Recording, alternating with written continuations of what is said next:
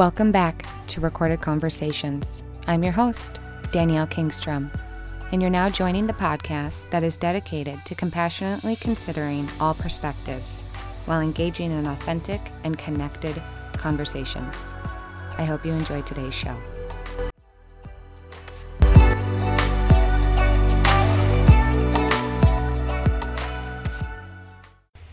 Hello, and thank you for joining me here on Recorded Conversations. I am Danielle Kingstrom, and I'm your host. I want to get to the basic premise of what inspired me to create this particular podcast surrounded by conversation. And that was thanks to an incredible speaker and writer by the name of Theodore Zeldin. I discovered him on a TED Talk uh, about a year ago, and then I quickly had to hurry up and purchase his book called Conversation How Talk Can Change Our Lives. And there's an incredible uh, statement that he makes in the book that really stuck out for me that I that I kind of really embraced. And I'm going to read it to you. The kind of conversation I'm interested in is one which you start with a willingness to emerge as a slightly different person. It is always an experiment whose results are never guaranteed. It involves risk. It's an adventure in which we agree to cook the world together and make it taste less bitter.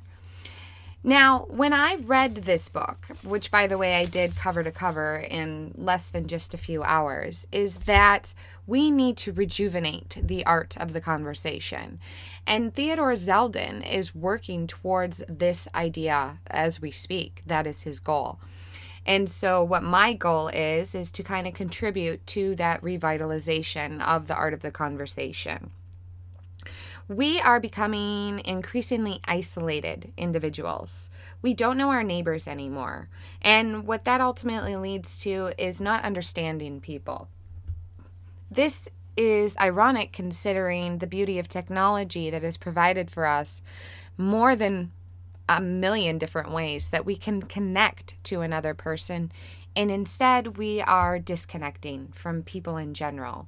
The conversations that we do have are superficial, they're surface layer conversations. They're not intimate, they're not meaningful, there's not a lot of room for any kind of organic growth, and they certainly don't transform us. What they do do is outrage us, what they do do is upset us. And so, what I would like to try and do is figure out a way to remedy that problem by providing a solution in which we just learn how to converse again. Now, for whatever reason, uh, the public education system hasn't done that great of a job in teaching us how to communicate.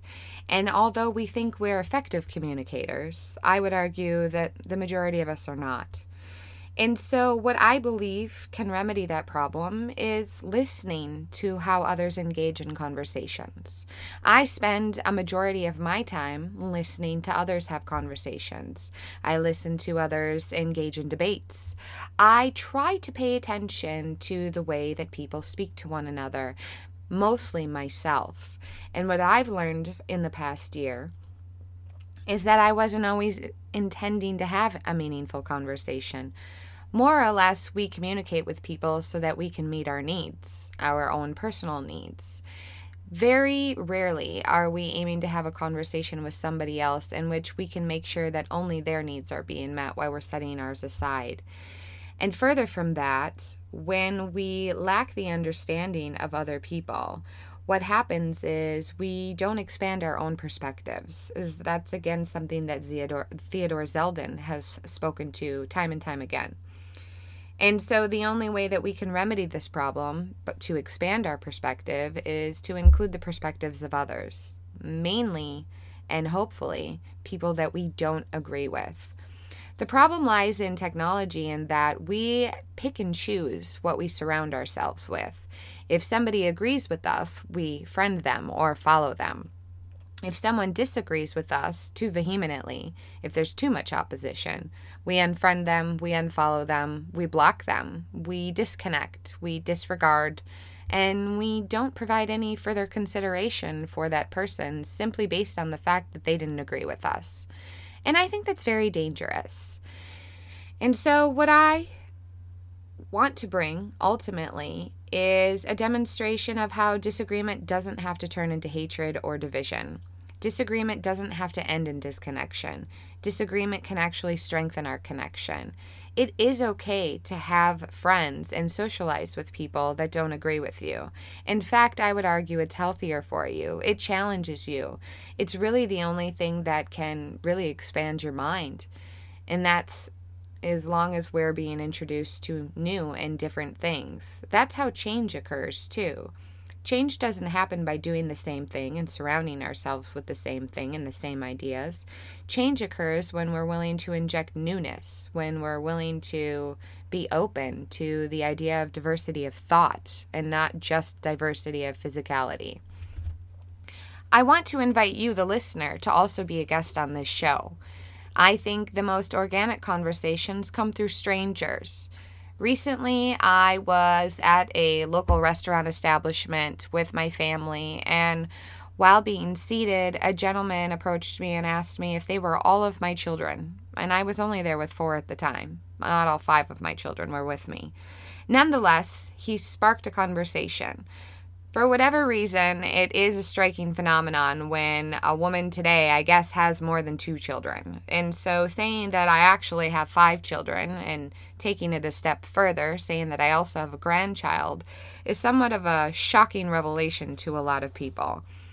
This gentleman was an older man, and so based on that ultimate connection and relation we had with one another, he was a father at one time it began more of, of an authentic conversation that was slightly more revealing than I had expected, which made me come to a very sad conclusion that I hadn't really considered before, and that's we are so much more intimate and open with random strangers than we are actual people that we know and that we engage with.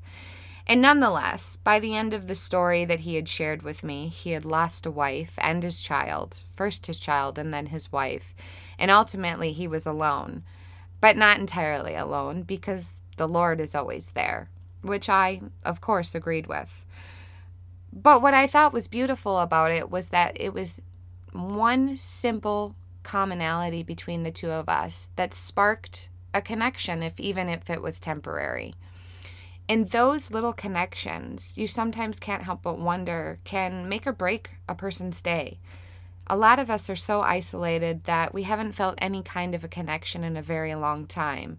And the connections that we do make through the internet, while can be valuable, and I would argue are very important, sometimes they're just not enough. But we are only going to conquer one problem at a time, and today's problem rests on the idea that the solution to the problem, the the inability that we have to communicate and converse with one another and ultimately connect with one another can be remedied by a very simple fact that we just need to change the way that we communicate.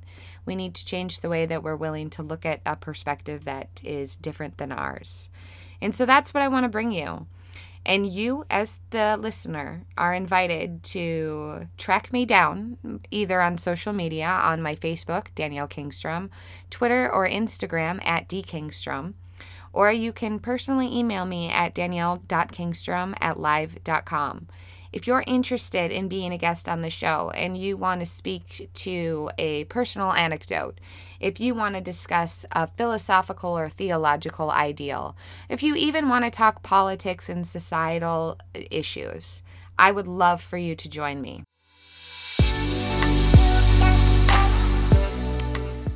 And now here's the part of the show where I self promote and I let you know where you can find me.